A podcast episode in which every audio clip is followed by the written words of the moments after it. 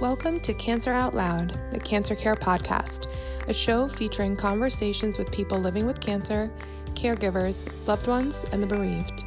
This is a special mini series hosted by cancer care social workers with a focus on how the coronavirus, or COVID 19, has impacted the cancer community. This five part mini series will touch on coping tools and techniques to manage feelings of stress and anxiety, helpful ways to talk to children about the coronavirus how to cope with social distancing, and more. Thank you for joining. This is Cancer Out Loud. Hi, everyone, and welcome to our mini-sode on managing stress and anxiety through mindfulness. My name is Allison, and I am an oncology social worker here at Cancer Care. I'm going to be talking to you a little bit more about what stress is, how it's defined, as well as how our body might show us that we are experiencing stress. I'm also here with one of my coworkers, Rachel. Hi, Allison, and hi to our listeners. My name is Rachel, and I'm an oncology social worker here at Cancer Care.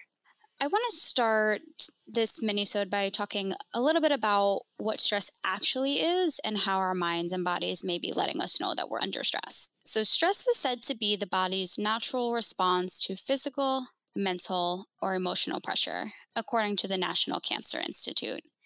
And a key word in that definition for me is natural. Uh, stress is natural, but even more, it's human. To be human is to experience stress. Where we do start to differ is how stress comes up for us. There are different ways that stress can manifest, but I want to focus on how it might manifest emotionally and also physically. Our minds may be hinting at us that we are stressed if we're feeling more irritable, uh, frustrated, angry, sad, anxious, or depressed. Our bodies may let us know that we're stressed if we're noticing changes in our sleeping patterns, poor appetite, and even breathing changes like shortness of breath or shallow breathing. For me, I start to notice some stress if I can't sleep at night. That's pretty much my main indicator that something's definitely going on for me. Uh, what about you, Rachel? I mean, what do you notice? How how does your mind and body start to tell you that maybe you're you're experiencing some stress? Trouble sleeping has definitely been huge for me too. Finding myself reading the New York Times on my phone at 1 a.m. without even knowing how I got there. I've struggled with anxiety a fair amount in my life anyway, and usually it feels like a tightness in my chest or getting lost in my mind, worrying about the future, my family, my clients, my own health, and of course, New York, where we're all based. Now that we've talked about stress, let's talk more about coping with that stress. And coping with stress and anxiety is deeply personal. So you may find that what works for a loved one doesn't work well for you. And maybe it even feels a little bit uncomfortable, and that's totally normal. It's important to acknowledge that with the spread of COVID 19, what's going on in our world, it's possible your coping skills have changed and you're struggling to find the right balance. You might be experiencing a lack of resources, like an inability to go to the gym, you could even be feeling discomfort with things like breathing exercises, since this virus directly affects your breathing. Or maybe you're struggling with a lack of privacy if you're staying at home with more people than usual. Given all these changes that we're navigating, it's important to, you know, tell ourselves that we are coping the best we can. It's not about coping well, it's not that we're coping badly, we're coping the best that we can with what's in front of us. For me, I usually cope with stress by hanging out with my family, my friends. So now I've had to make that adjustment. I've had to rely on apps like FaceTime or Zoom. I'm also doing my best to stay hydrated and stay rested. All I can do is cope the best I can with what I'm working with that day. And Rachel, I mean, what about for you? How have you been coping? Have you noticed any sorts of changes in your coping skills? What's working now versus what would work in the past? I would say that talking to my friends about how I'm feeling has been really helpful for me too.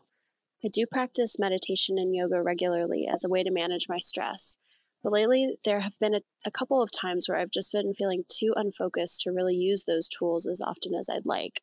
Sometimes a movie or a TV show feels more helpful, and it feels right to give my permis- myself permission around that. I'm lucky to have some access to nature right now, so that helps tremendously too. I'm trying to keep it very simple cooking, resting, and limiting my news intake. Watching our fellow social workers take action and organize in their communities or be on the front lines at hospitals has been really inspiring, and I've been trying to make small donations where I can. And of course, doing the work that we do helps me to feel a little less powerless amidst all this chaos. As a cancer focused organization, Rachel and I talk to a lot of patients and caregivers about the stress that they're under and how to cope with that stress. And stress can be coming from a new diagnosis, uh, treatment side effects, finances, uh, decision making, and now, you know, the fear of contracting COVID 19. Um, Rachel is now going to take us into some mindfulness tools that we can use to stay present and also take us through an incredible guided meditation.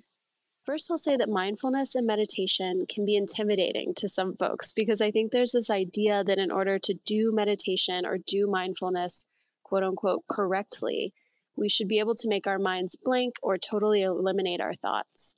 I just want to say that this is pretty much an impossible expectation. Meditation and mindfulness is simply an exercise in being present to or curious about what's going on for us right now. And sometimes that feels uncomfortable and challenging because when we do take a pause to really check in, sometimes we are feeling really worried or distracted or scared. Meditation is an opportunity to practice being in stillness, and the only requirement is an open mind. So I'll walk us through a guided meditation now. Find a comfortable place to sit or lay down. If a quiet place is not available to you, welcome any sounds and noises as the backdrop of life in this moment. In this meditation, our intention is to pull us out of our worried minds and get us into our body, where we live. If you feel foggy or agitated right now, know that that is also a perfectly normal stress response. Welcome whatever is arising. There's no pressure to be perfect here. If it feels okay to do so, close your eyes, or you can let your eyelids fall into a soft gaze. Imagine that a bright source of warm light, like the sun, is shining all around you. You are the center. Feel the warmth of this light across your back, your shoulders, up your neck, and through your scalp. Sense the light warming your forehead, nose, lips, cheeks, and ears. Breathe the golden light into your throat and sense your lungs filling with warmth. Exhale through the lips. In breath through the nose and out breath through the mouth. Continue breathing like this. In breath through the nose and out breath through the mouth letting warm light churn and swirl through your heart. Notice if your body feels restless or uncomfortable. Make any adjustments necessary to better support yourself.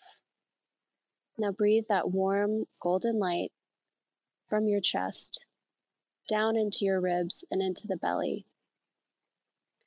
Let your belly feel soft and relaxed. With your next in breath, let the belly fill up and expand. With your next exhale, let the belly deflate. Take a few more slow and gentle belly breaths like this. In breath, the belly expands. In out breath, the belly deflates.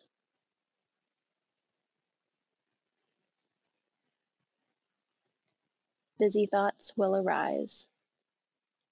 As they do, allow your in breath and out breath to gently sweep the chatter away. Breath sweeps mind. Breath sweeps mind.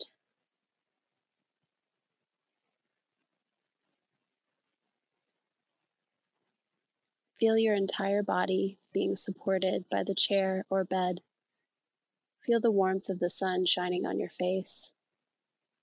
Sense that you are safe and held here. Let the breath return to its natural flow. We hope that you found this discussion and meditation helpful. Now more than ever, people are struggling with stress and anxiety, looking for ways to help cope with it that feels comfortable for them. As you continue to navigate your or your loved one's cancer diagnosis and treatment, you may be faced with new information, new challenges, and new feelings that you aren't sure how to address. At Cancer Care, we are here to listen and offer support in any way that we can. Thanks for listening to Cancer Out Loud, the Cancer Care podcast. Cancer Care is the leading national nonprofit organization providing free professional support services, including counseling, support groups, educational resources, and financial assistance to anyone affected by cancer. You can visit us online at cancercare.org or call our toll free Hope line at 800 813 HOPE. That's 800 813 4673 to speak with a master's prepared oncology social worker.